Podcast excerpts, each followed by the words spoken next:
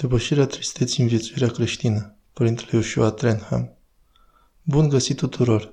Vă mulțumesc mult pentru că suntem împreună. Cuvântul meu pentru ziua de azi se numește Depășirea tristeții. Comentariul meu se va baza pe pericopa evanghelică citită într-una din duminicile trecute, care este cuprinsă în capitolul 18 al Evangheliei după Sfântul Luca. Este aceea celebră pericopa tânărului cel bogat, acel om foarte religios care vine la Isus și îl întreabă cum poate să moștenească viața veșnică. Acesta este un om care respectă perceptele legii vechi, îl iubește pe Dumnezeu, iubește poruncile, dar în care Iisus întrezărește că se reține în a obține viața veșnică datorită atașamentului pentru lucrurile pământești. Astfel Iisus îi spune să țină poruncile și începe cu cele cuprinse în tabla a doua a legii referitoare la relațiile cu celălalt. Ca răspuns, acesta îi spune că a făcut toate acelea din tinerețile sale iar Isus se uită la el, arată cu degetul la ceea ce este cel mai important în viața sa și îi zice, încă una îți lipsește. Deci dacă vrei să devii perfect, dacă vrei să te mântuiești și să obții împărăția lui Dumnezeu, vinde tot ce ai și împarte săracilor și vei avea comoară în cer. Și vino, urmează mie. Iar în text se spune că tânărul s-a întristat foarte tare. Perilipos nu a fost doar puțină amărăciune, ci l-a cuprins o tristețe peste măsură. A fost exagerat de trist pentru că avea atât de multă bogăție, avea atât de mult atașament legat de acest pământ. Acesta călărea doi ponei. Își dorea viața fără de sfârșit, veșnicia, împărăția lui Dumnezeu, iar în același timp își dorea viața aceasta. Își dorea să se bucure și să se lege atât de viața de aici, cât și de cea de dincolo.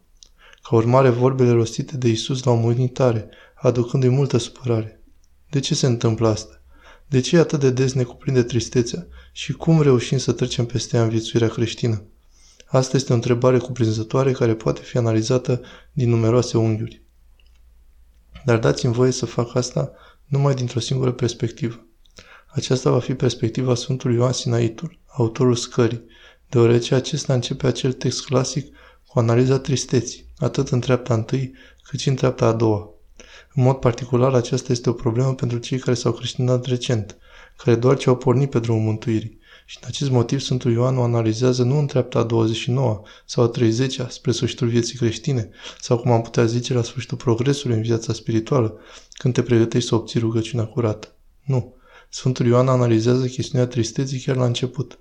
Prima mutare în viața creștină este renunțarea și, bineînțeles, că știm aceasta deoarece atunci când ești botezat la credință, la momentul în care devin creștin, renunți la diavol și la toate lucrurile lui, la mândrie și la îngerii lui, te întorci spre vest și scuip și cu asta este gata. Acesta este primul pas în viața creștină, respectiv de a renunța la răutate, la răutatea din tine, dacă vrei să spui asta. Iată ce spune Sfântul Ioan despre tristețe și despre această perioadă de renunțare. Cu siguranță că la începutul renunțării noastre nu putem a ne însuși practicile virtuții decât numai cu muncă și durere. Și dați-mi voie să opresc citatul aici. Cu siguranță zice el că la început, care este o mare încercare pentru viața spirituală, să te întorci de la căile tale inițiale și să revii spre Hristos și a trăi în mod serios o viață în Dumnezeu. Va fi durere, va fi o mare încercare. Îmi amintesc despre vremurile adolescenței când, din îndurarea lui Dumnezeu, am început a lua în serios relația mea cu El, au apărut tot felul de încercări, munci și tristeți fără de margini, în timp ce mă reorientam și îmi corectam relația cu Dumnezeu. Chiar la începutul renunțării noastre apar cu siguranță muncile și durerea în timp ce practicăm virtuțile, dar odată ce am făcut progrese pe acest drum, începem să nu mai simțim întristare sau simțim numai puțin. Și atât timp cât mintea nu se mai gândește la cele trecătoare, urmarea silinței pe care ne dăm, apare bucuria și nerăbdarea, care vine cu dragoste și foc divin. Ce text minunat! Deci acesta este prima mea îmbărbătare pentru voi. A avea mâhnire și tristețe la începutul vieții duhovnicești atunci când te pocăiești și te întorci spre Dumnezeu și începi să ajustezi lucrurile în privința raiului, când încerci să renunți la păcat, este absolut natural și categoric să te aștepți la asta. Dar nu va rămâne așa.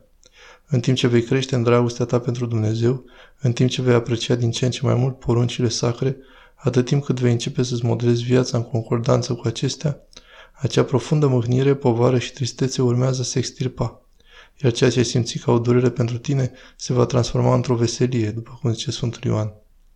Acum aș vrea să vă citesc un cuvânt în legătură cu al doilea pas, și anume detașarea, deoarece aceștia sunt pașii care sunt menționați în scară, renunțarea, detașarea, înstrăinarea. În pasul 2, detașarea, Sfântul Ioan se referă din nou la subiectul tristeții. Acesta zice că bărbatul care a ajuns să urască lumea, iar asta nu înseamnă oameni, munții minunați, animalele, ci lumea aflată sub controlul diavolului, s-a eliberat de mâhnire, iar acela care a păstrat un atașament cu ceva tangibil nu s-a desprins încă de amărăciune. Cu cât rămânem mai mult legați de acestea, care sunt trecătoare, în fapt toate lucrurile acestei lumi se vor duce și nu le putem lua cu noi în Împărăția lui Dumnezeu. Cu atât mai mult va dăinui întristare.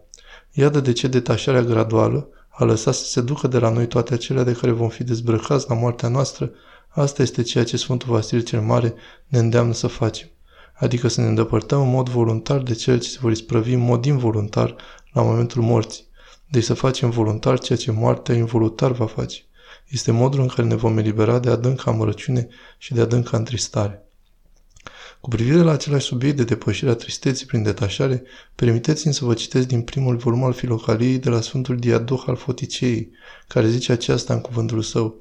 Este necesar la începutul luptei să împlinești Sfintele porunci ale lui Dumnezeu cu o determinată forță a voinței, ca astfel bunul Dumnezeu, văzând intenția și efortul nostru, să trimită asupra noastră o deja pregătită voință de a sluji scopurilor sale slăvite cu preamărită încântare pentru că Domnul este Cel care face ca voința noastră să fie gata pentru a putea, ca fără de încetare, să facem ceea ce este bun, cu mare bucurie, ca astfel să simțim cu adevărat că Dumnezeu este Cel care lucrează în noi, atât în voința noastră, cât și în cele pe care le facem pentru a rămâne în slava sa.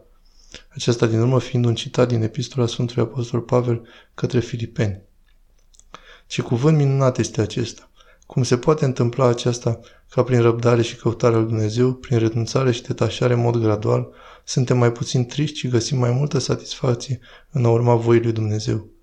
Ei bine, Sfântul Diadog ne spune că Dumnezeu însuși prin mila sa ne întrește voința, ne îndrumă voința, ne răsplătește voința.